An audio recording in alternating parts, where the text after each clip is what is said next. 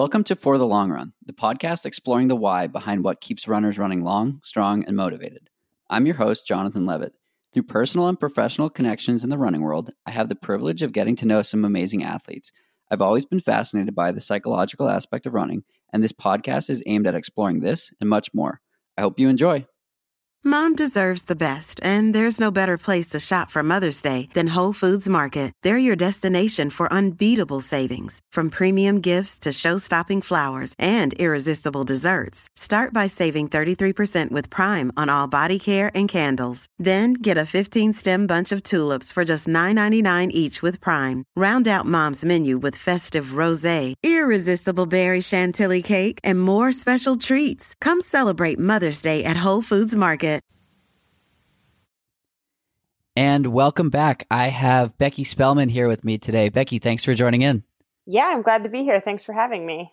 Of course, I've uh, I wanted to chat with you on here for a while, so it's uh, it's fun to fun to finally make it happen. Uh, unfortunately, it's not in person, but um, I'm sure it'll be just as fun. Yes, I'm sure it will. so, for those who don't know, who is Becky? Uh, I mean, I'm I'm 36. I'm from Ohio, uh, originally from the Baltimore area, but Ohio has definitely been uh, home for the vast majority of my life. I'm a mom of twins. They're five years old, and I I run. yeah, I've been running since I was 12 years old.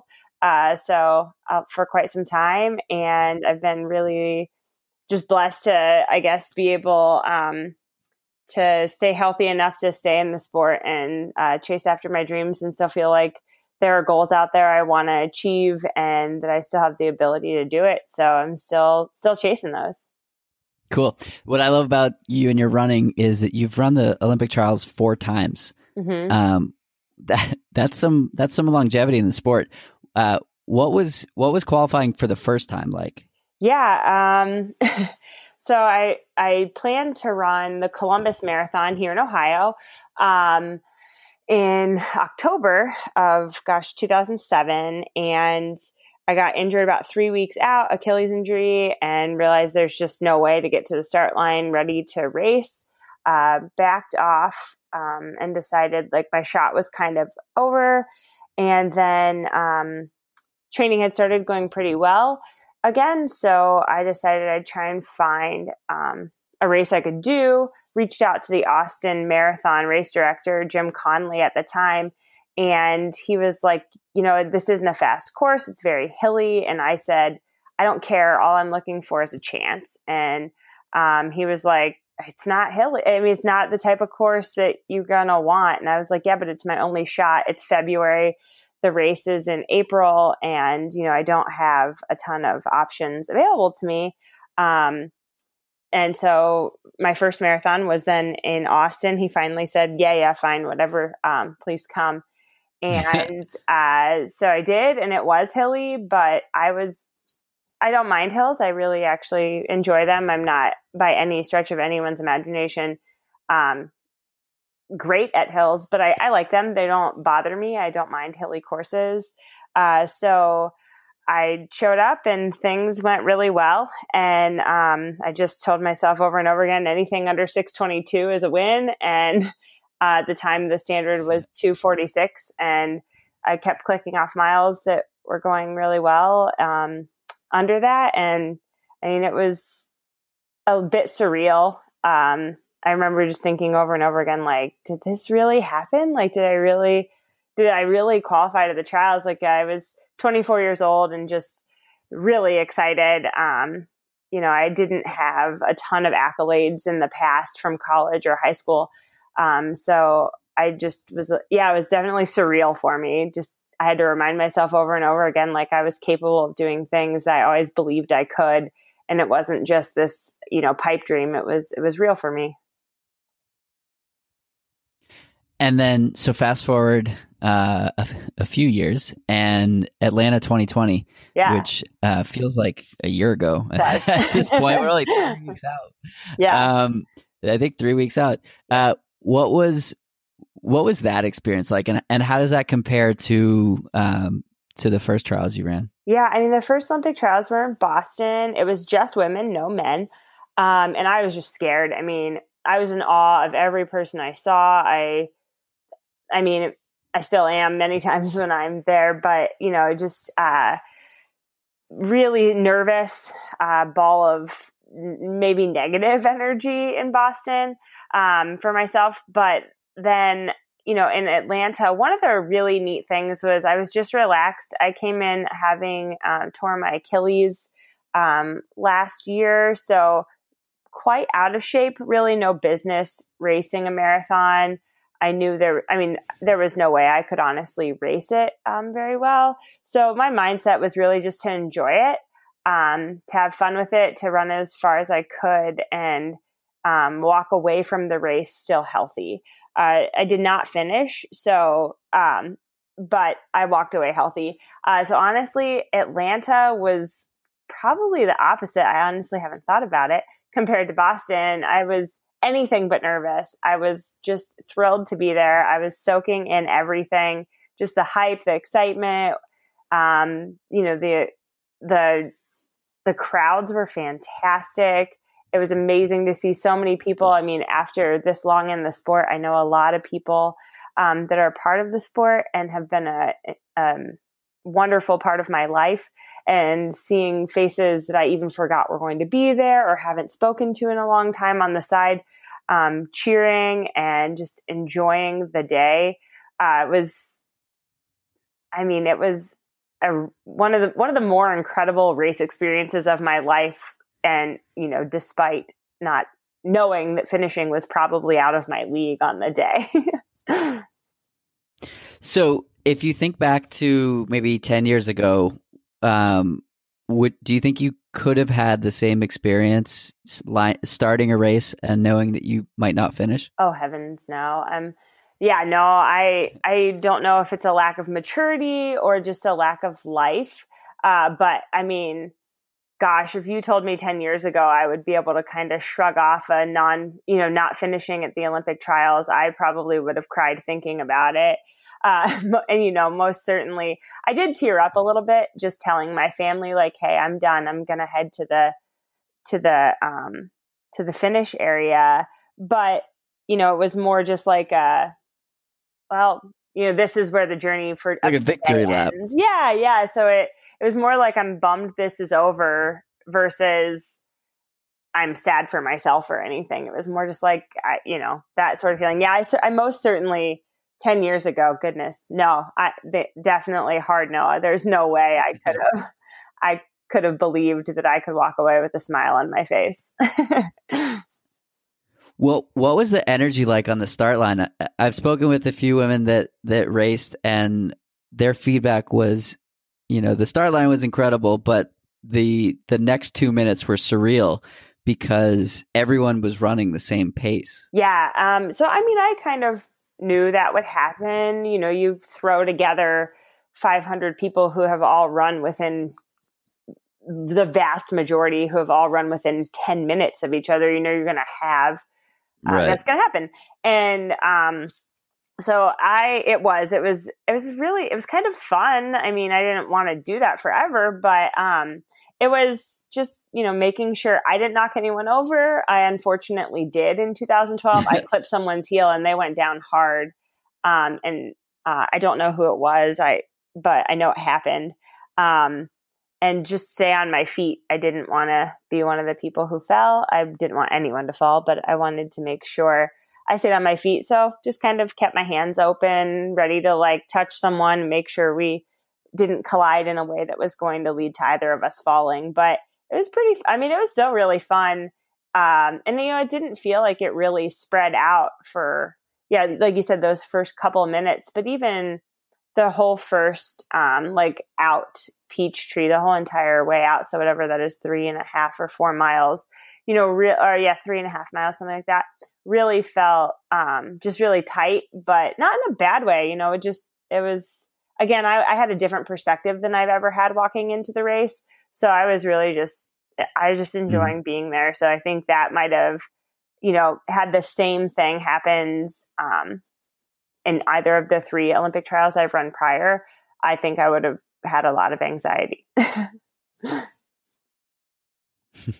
so it takes a lot to run successfully for, you know, 16 years or, you know, you said you've been running since you were 12. What how has your so so the goal of this podcast is exploring the why and yeah. helping to understand and explore what keeps runners running long, strong, and motivated. So I love any opportunity I get to have someone like yourself on who has been doing it at a high level for a long time. So has ha, how has your your why changed over mm-hmm. the years? Yeah, I mean, when I started running, it was I liked winning. I liked kind of the attention of all of it. I really liked the accolade of like, you know, my family being excited about it, my coaches being excited about it, my teammates.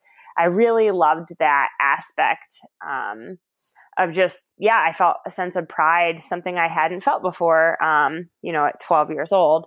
Uh, and a ton of opportunities for that. I did well in school, but other than that, there wasn't um, small town. I'm from a real small town, so it wasn't a ton of things you could get, uh, you know, good attention for anyway.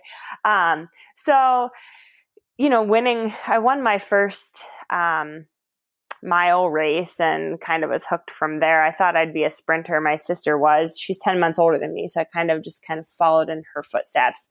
But um, yeah, the why really started out as a selfish means to get attention and to feel proud of myself.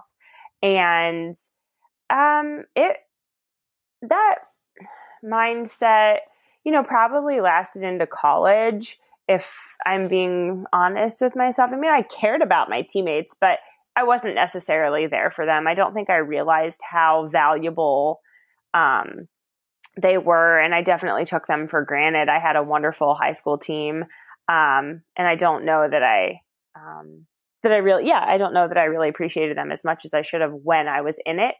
Uh, once I got to college, I really started seeing the team aspect a lot more and realizing like I can contribute to this. I can make choices that help other people feel the same sense of pride that I feel and I enjoy feeling. And that became my why how to make my teammates, you know, help my teammates to be part of that, um, to be there for them. And then as an adult, it's most certainly just become about um, the people uh, and in the sport, uh, in particular for me, the many women that um, have been brought into my life from my running camp I put on, from Oiselle, um, and the people in the community near um, in and about Ohio area that have just really supported me over the years and become great friends. You know, people I stay the night at their house when I'm in town, people I check in on, people that check in on me and um, you know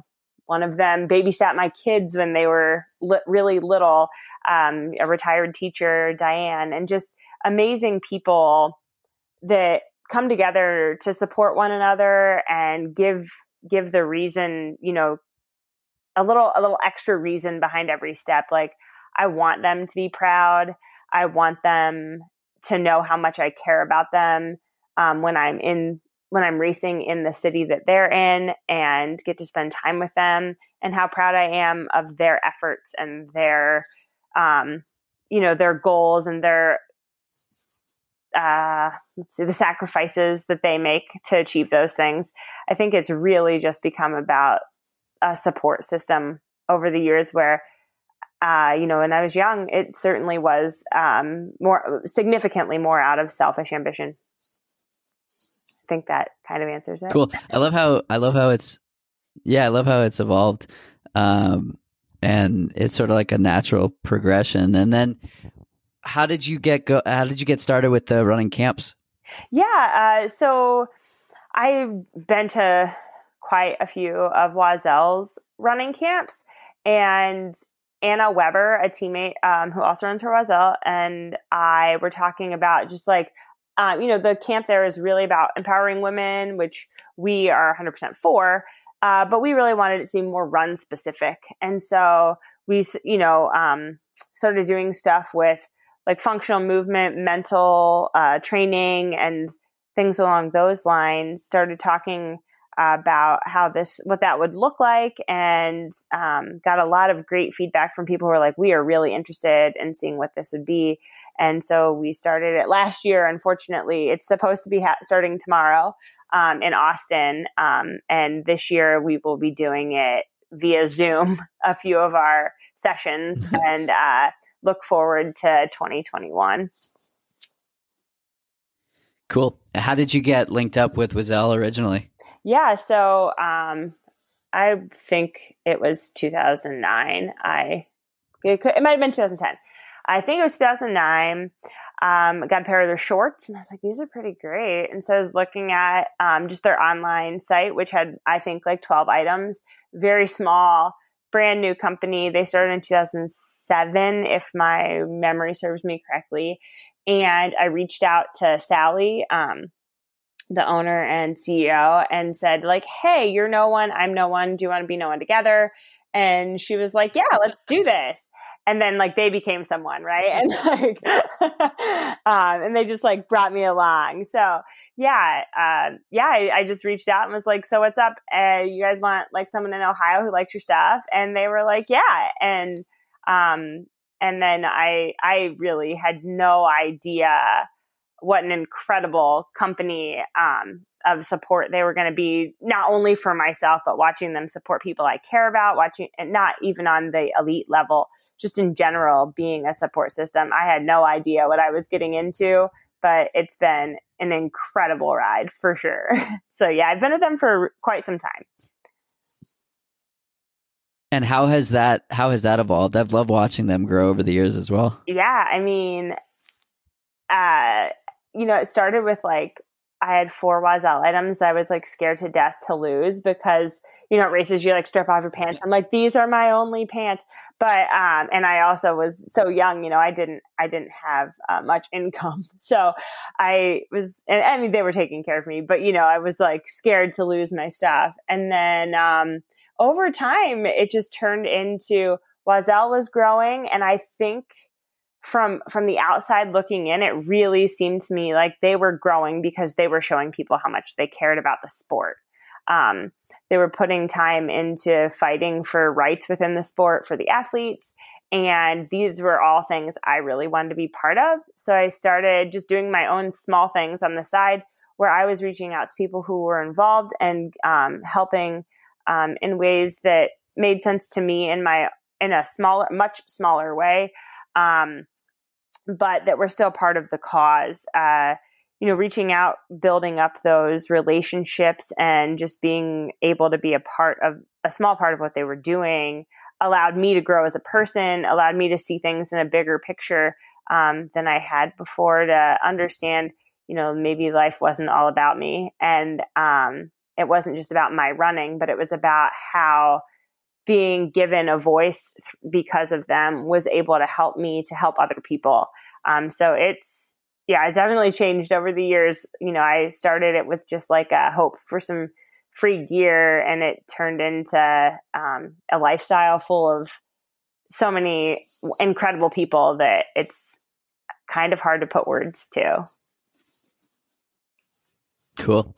And so another piece of the of the puzzle, um, sort of continuing on the idea of of your own running, helping others. Um, where did coaching come into play? Yeah, I started coaching in 2006. Um, I was working at a running store, uh, managing a running store, and just writing plans, kind of generic ish plans that were just slightly tailored to help other people. I was really lucky in college and I had a coach who would have us write our own programs and then tear them to shreds and tell us like how this was not at all intelligent. And but it taught me to quite that I mean that's like really four tempos a week and two yeah, long runs. Exactly. exactly. And it just, it taught me like some some ideas that I thought were fascinating, but it more so made me a student of the sport. So uh just started yeah, when I started working, I had a ton of reading behind what I had done. I'd read tons of different um, philosophies and just ways that people um, trained and, you know, saw that not everything worked well for everyone. And so um, I f- was hired on at Wright State. It's a Division One school in Dayton, Ohio, um, in 2009, I think. And so I coached at the Division One level for two and a half years before um, I got divorced and decided to move uh, out of Dayton. So I didn't stick with them, but really loved it. And that's when things were kind of like, oh, wow, like I'm back in a running store. I really miss coaching. And that's when I started coaching online. And I had, you know, three or four um, athletes I was working with and kind of toying with the ideas of like, do I make a cookie cutter plan and then tweak it for everyone? And finally decided, no, like if I want to coach, I really want to get to know the athlete, get to know the person, get to know what makes them tick and how to best serve them as an athlete. So, um, you know, slowly started building, um, yeah, just a number of athletes that I work with. And, uh, you know, now I, I make, I, I make it like, it's, it's a full-time job. So yeah, I love it. And I work, I work pretty hard at it, but I think the relationships um, in coaching for me are what's kept me in it so long and really just enjoying doing it with like no desire to stop. I really love getting to meet the people and getting to know them over time. Cool. Do you get to see your athletes race, or is it is it mostly um, online? It's mostly online. Um, I try to I try to do a meetup like last year I did one with 14 of my athletes came to the Akron Marathon so I had the pleasure of watching them race there um, I also will uh, have been lucky you know to just be at the same races as my athletes where I'll be able to like Richmond for example I had a number of athletes there so I ran the half finished and then was able to cheer on I think I had six athletes um, in the full so get to see them a little bit. Um, and then whenever I'm in a place where my athletes are, I try to meet up as well. So be, I do travel to race um, and try to try to pull everyone together when I get the chances. Also, cool. What do you have uh, that you're looking forward to in the next couple of years uh, yeah. from a from a big scary goal standpoint? Yeah. Um, so I I've dropped out of more than one marathon actually. Um, I dropped out of my marathon prior to the Olympic trials as well at CIM in 2018 was my last marathon prior to that. I dropped out um, thinking I had a cold going in and I knew it was probably going to be a tough day, which was a bummer because I was the fittest I've ever been and really thought I had a shot at breaking 235. Um, my PR is 240 and 16 seconds. So that would have been a big PR for me. And it's also from 2009. So it would have been a great, um, a great thing to finally, finally break that PR. Well, um, I felt terrible in the race. I tried to just like, Becky, you got to let this go. You're really fit. You don't want to waste this opportunity. But, uh, like my arms were aching by like mile two. I was just really struggling. And I came through like 16 miles right on six minute pace. Um, and obviously, given the circumstances of the past year, tearing my Achilles, golly, I wish I could go back and just force my way through it. But uh, I dropped out and found out I had pneumonia um, three days later. So I felt a little justified in my choice to drop out. However, um, yeah, my big, hairy, scary goal is get back in that sort of shape um, and and finally break 240 and hopefully 235 along the way. Um, when I tore my Achilles I, and had the surgery um, last year, my doctor told my doctor told me he didn't expect me to ever um, fully recover. That he expected eighty percent to be uh, what I what I would be able to get back at, and um, I'm I, I'm pretty confident and hopeful that that is not a real limitation. so um, I have a lot cool. to be thankful for. What will it take to get that 235? Whew. Um, I, I, like a year and a half at least. Uh, just, I think, I think time for me, tempo runs are really challenging. I'm not, I'm much better at speed. Um, I ran the mile and the steeplechase in college. Uh, that side of things comes a lot more naturally for me. Um, so, I mean, I can always run decent 400s. It is not indicative of my fitness in any in any way. Um, I can run great 400s probably any you know any day and um, look fit, but um, when it comes down to racing, they don't mean anything. For me, it's really the longer tempos two by five miles, two by six miles, 16 miles, a marathon pace, whatever that, you know, those type of workouts for me um, are what have to, I have to be very, very diligent about. Forcing isn't the word I want to use, but really putting my effort into those type of workouts when they're when they're presented. Um, I also am not getting younger. Uh, and the older I get, uh, the more important I realize it is to have a strong um, body. So, doing, being very diligent about doing core, which I hate, and strength, which I hate more than core, um, are two things that you know. I would if I could just run and never do anything, I'd be thrilled. But that's very unrealistic. Yeah. Uh, so I'm doing, I do core at least four days a week. Try to do five um, and strength three days a week. And those are things, you know, I did, I didn't, I didn't do um, for years, a lot of years. But the older I get and the long, and the, the older I get, the more I'm like, well, you know, I thought I'd quit running when I was in my 40s, but that's not real. Like, I'll quit when I'm in my 50s. The older I get, the more I want to stretch this out. So, the more I'm realizing I'm going to have to do those sort of things to stay healthy and stay in the sport. Cool. Do you do um do you do any mental training too? I do. I don't work with anyone anymore. I used to work with a man named Sean Goodsell out of Minnesota, um, and he gave me quite a quite a number of tools to use. And I I do a lot of visualization going into big races. Um, we'll set aside maybe ten minutes every day for the two weeks um, leading up to the race, and um, prior to that, maybe like three times a week, spend time really thinking about what the goal is, what I want, and what things I'm going to have to overcome in order to achieve that.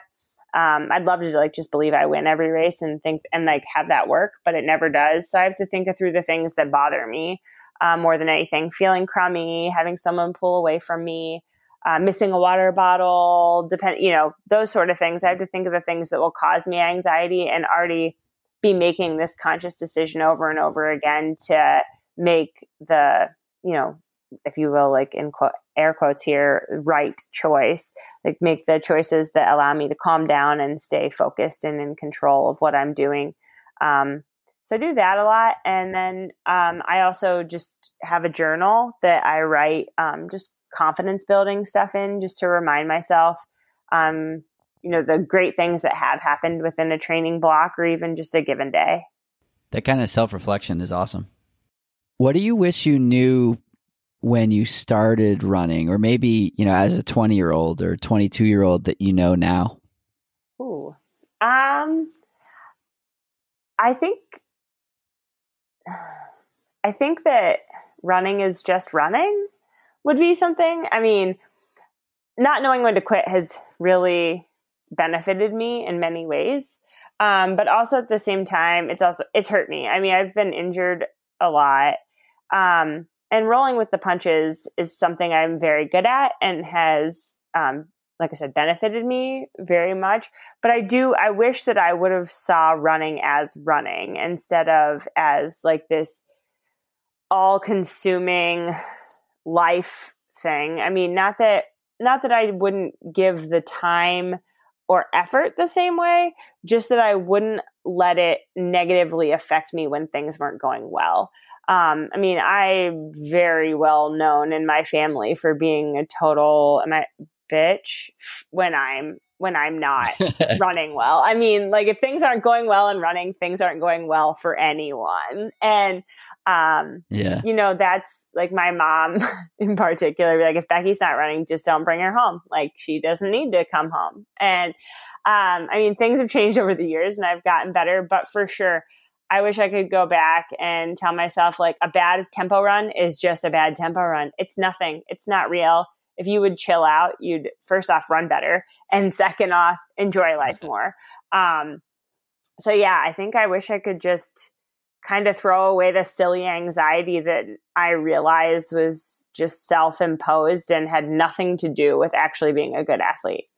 I think that's um, it's something that we're all sort of working on. Um, I so, but then there's the there's the piece where it's you know when it's going well, it's going really well, mm-hmm. and and so it's and and life goes really well too. So it's like trying to figure out how do you take the lessons from the highs and sort of extrapolate that into life when the running is on the lower side. So yeah. your coach, how do you how do you give guidance to your athletes that may be in a situation like that? Yeah, I mean, so one of the things I think I've learned over the years, which I, uh, I, uh, I mean, my athletes, I'm sure all know this, but um, a lot of I mean, I've done a ton of reading. I spend a lot of time researching what can work for different for different people, but a lot of what they they see is from my experience um, and from experiences of those around me that I'm close to.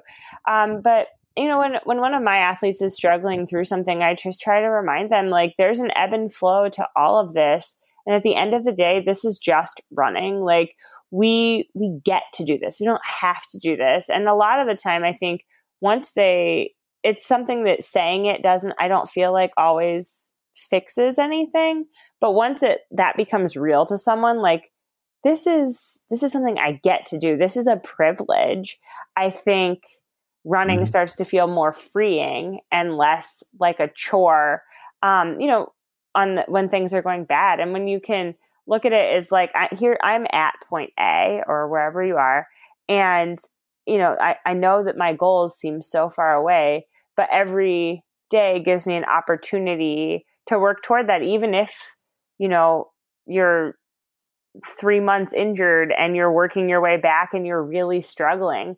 Um, it can be hard to see it in the moment, which is why I think writing down some good confidence things in each day can be big because you can look back at your training log and see, um, you know, yeah, this week, in my opinion, sucked. But three months ago, my gosh, like I would have been thrilled to have this week. I'm I'm losing focus yeah. on on that, you know. For, and with my um, with my Achilles injury, I really struggled with that and had to look back and see like, wow, I've come a lot further than I think I have. And I've been really lucky. Actually, one of my athletes, um, Melissa Molman, she's just an angel. She's also a psychologist, and she'll be like, Becky, like are, is that what you would tell one of us? Like, she'll remind me, like, I hope you're being kind to yourself because you wouldn't let one of us act like this. And she's right. And so, right. really uh, good perspective. Um, you know, I've got people looking out for me too. But yeah, I would, I would definitely just tell my athletes to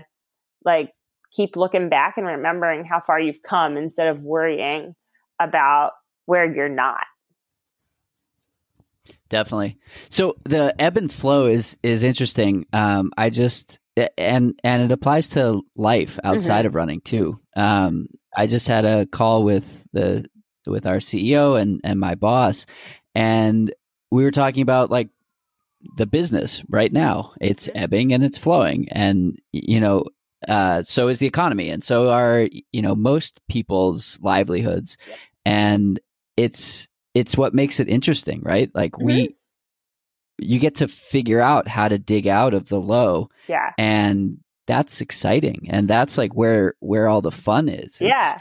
Um, the highs I, I, don't think the highs would be as high without, you know, the Absolutely. the lows um, being so low. Yeah. No, totally agree. I mean, I think we all do this because we enjoy a challenge. And if we took the challenge yeah. of it away and we were all just like winning New York City, I mean, it would be not, I mean, sorry, Shalane, don't get me wrong. You know, it's amazing and I would be thrilled. But if we all did it, like, you know, the thrill would be missing for sure. So, yeah, I mean, I totally, Wait. I totally agree. Yeah, I think, uh, I think that's, I think that's the whole point of it all. Like, yeah. and, and yeah, I, I talked with Shalane last week about that exact moment, and she was like, I I pictured this for my like this is what the the moment that I've been dreaming about for my whole career and I was like did you want it to last forever and her answer was no it was partly I wanted it to last forever, and partly it needed to end as soon as possible so that I could be sure that it was going to turn out the way yeah. she wanted it to yeah. turn out. Um, but what she was saying was like that's like she's come from so far, we've come from so far, and and these astronomically high highs are that much higher as a result. Um, I think about my own running. Um, I didn't race. I raced Boston in 2017, and I didn't race again, and I didn't race a marathon again until uh, May of 2019. Mm-hmm. And 27, the rest of 2017, that marathon was brutal. Boston. Um, I ran an hour over goal time, oh. and uh, and I didn't recover for a while, and I was sort of like like in the depths of running for a bit. Mm-hmm. Um, and I just kept putting, you know, one foot in front of the other and things weren't going well. And then, um, I got to the start line for the Providence Marathon that, that, uh, May, that May of 2019. Mm-hmm. And it was like a totally different place. And the lows give you the gratitude. Yes. To be present in, in the moment. Yeah. Um, so is is gratitude something that you that you practice? I found that yeah. with a lot of successful athletes, it's like a big component of of what they do. Yeah, I mean, I yes, absolutely. Um, you know, just remember, uh, you know, there there have been times when motivation is lacking, and I remind myself, you're gonna want to be fast one day. So you're healthy right now, so get the work in, and when that day shows up, you'll be ready. Um, and I, you know, having running taken away from me a number of times due to injuries and seeing it taken away from others that I care about, um, I think more than anything has taught me like not to not to take it for granted. And I mean, right now, currently, I don't know if I've ever been so happy running. Um, I'm really finding joy in it you know, a year ago, right now, I couldn't run at all. I was in quite a bit of pain um, and just walking around. So, and I had a long road ahead of me. Um, and, you know, I think often, especially when I'm struggling out there, I think, you know, well, it's significantly better than the position I was in a year ago today.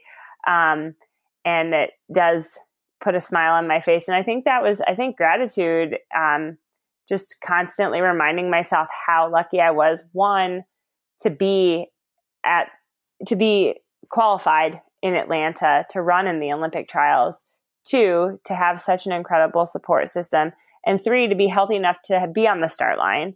Um, I I think that's why Atlanta for me was just such a joy. Like I I couldn't have had it was impossible to have more fun than I had. I and I really think it's just because I was so thankful for every little thing. Like I'm here, this is wonderful. I don't really care. I can only control what I can control and I wasn't worried about anything outside of my own control and I was just soaking in all the wonderful things that were, you know, there in that moment and in that time. Yeah, I really think that practicing that and part of the things I write down every day in my running log are just what I what I am thankful for, um, whether it be what my body was able to do or just nice weather if you know my body didn't feel like showing up that day um, you know there's always something that i can i can find to look at and be like wow you know i'm i'm really glad this is what i'm doing Definitely. And I can definitely confirm that you were super happy in Atlanta because I saw you at the Oiselle party and you had a crowd around you every time I, I tried to come up and say hello. You looked, you were like dancing around and having so much fun. I felt bad interrupting. Um, that was quite the, quite the after party. no worries. Yes, Oiselle um, folks are not afraid to have fun. that is for sure. Um, so yeah, I think gratitude is a practice that um, is is so simple but so powerful. I had a, a really interesting conversation with um, Aliphine about gratitude and and sort of how it has played a role in her journey. Um, she's like, I wouldn't be here without gratitude. Yeah. I, I um, you know, looking back on where she's come from, it's it's fascinating to to watch a story like that evolve and. Mm-hmm. Um, and what was really interesting was she was like, "Yeah, I won the race, but I'm still the same person, and I'm still, you know, appreciative of my past, and I'm still appreciative of where I came from." Um, and so I think that if you can get to the start line with that kind of gratitude, you can do anything. So, like I was saying, I stood on that start line in Providence last spring, and I had been trying to break three in the marathon for four years, okay. and I was, I think, oh for four, um, with with a four hundred one to my name in a in a sub three attempt, um, and I stood on that start line. I didn't give a shit about the race in in the best way possible. I yeah. was like I was like I'm here. That's a win. It was raining, it was cool, um and I couldn't stop smiling and the race started and I kept seeing 640s click off my watch and I was like I've never run like this. This this pace has never been this easy and yeah. it felt like flying and I think that's like it's like a mix of flow and like being like fully present. Yeah. And and I'm like getting goosebumps talking about it. But no, I think that though. that if you can get yeah, if you can get to that point, it's it's powerful. Yeah. Absolutely. I think maturity does. I mean, I've met you know younger women that I'm like, "Dude, how did you get here so quick?" They are just they've got it. They've figured it out. Um, but you know, I do think maturity and time in the sport, which is why I love seeing. I mean, I, I, want the Olympic trial standard, not that this is what you asked me, but I want the Olympic trial standard to get tightened a little bit. But I hope that it stays wide mm-hmm. enough that we've got women still chasing, not women scared um, of like failing, more so women who are, who are there to chase. And I, I, think 242 or 243 type time would still completely open uh, those doors. But seeing so many young women willing to go after it, um, is, you know, in 2008, it wasn't the same story. It was very, even with the standard being so low, like seeing how things have changed in terms of women's running um, from the inside has been, I mean, truly incredible. Um, so I really hope that the door uh, continues to stay open for many, many women um, because I think that it just empowers their lives and watching the difference between you know, a 32 year old woman on a start line and a 25 year old. Um, oftentimes you, you see a lot of the older, if you will, women doing better because they have that maturity, they have that gratitude, they've lived through those type of scenarios where they finally decide like, I get, I get to do this. It's not something I have to do. This is something right. I get to do and I get to love and pour myself into. So I really hope that it's why do you, able for keep people keep chasing. Yeah. Sorry. Yeah, yeah. yeah. Um, why do you, why do you think twice as many women qualified as men?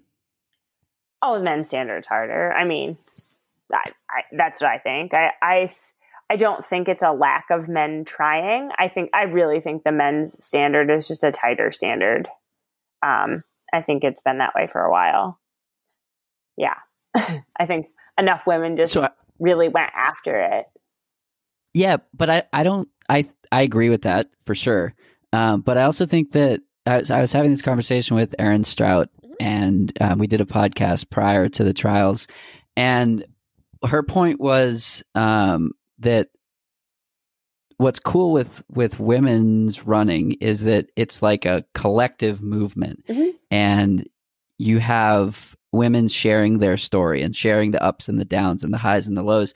And I'd say outside of like a handful of dudes, talking Peter Bromka, Tommy uh, Puzey, um, and people like that, like you can't think of all that many that are chasing the men's standard and sort of rallying others yeah. around it. Yeah, I mean the women's I mean, the women's running running literally Sorry. fifty women. Oh yeah, no, I mean no, go ahead. There's definitely something going on, and I I think um, I think social change has happened a lot in the past 15 years or whatever it's been and you know women aren't afraid to say no i'm not going to have kids yet i'm going to wait i don't you know i want or or saying I have kids and I can still be a person. I don't have to just stay home, yeah. just take care of my kids. I can have social interaction. I can run. I can chase after my dreams. I think that that's changed a lot and the stigma behind it has not necessarily 100% changed, but has, um, you know, made a shift.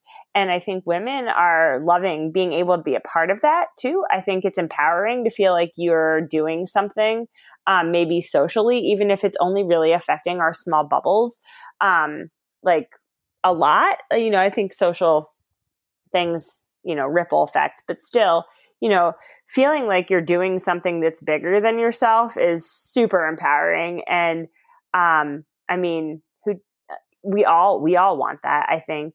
Uh, no one they're very okay most people you know wouldn't shy away from from doing something bigger than themselves and feeling like they're a part of that.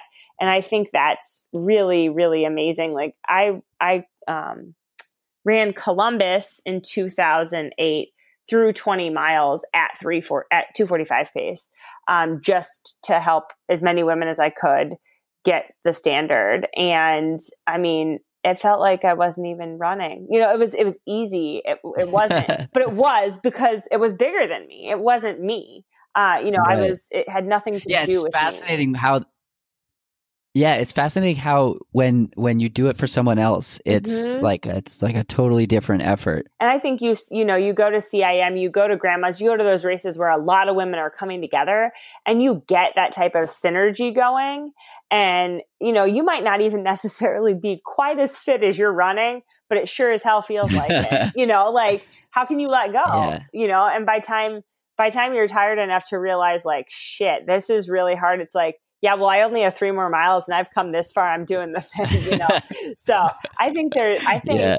I do. I really, I agree with what um, you're saying that you know, just it's in, it is it's incredible. There's something happening, and women are supporting each other and pulling each other along, and feeling like what they're doing is making a difference, even if it is just in the running community. Um, I think it's bigger than that, but uh, even if it was just that, I think that that is motivation and um, really like it's really exciting to to watch having seen it change over the years cool um, what are you scared of like the dark I don't know. What do you mean? Um, tearing my Achilles again? I mean, I am also afraid of the dark, but um, like, yeah, my kids like know this too. They're like, "Oh, mom, she's so weird." Um, but yeah, I mean, I I mean, honest in running, my biggest fear is not is is is going to bed at night when I'm 50 years old wondering what if like what if I would have tried harder? What if I would have given myself another shot? You know whatever that might be. I want to I want to know. I gave and I feel like I've done a decent job of this over the years but I feel like there's still more to give. So I want to know that when I'm done um, running competitively I gave the best I could and got that out of myself yeah. So I'm afraid of, I'm afraid of not doing that. and uh, from a running, I love it. Um, I love asking. I love asking that question because sometimes people will say something like, I, like you said, I'm afraid of the dark, yeah. or they'll they'll you know launch into what you shared there. Um, others have said snakes or yeah. you know uh, caterpillars or like silly Who things like that. Caterpillar. Um, so Maybe it wasn't caterpillar. It was uh, scorpion. something like that. Yeah.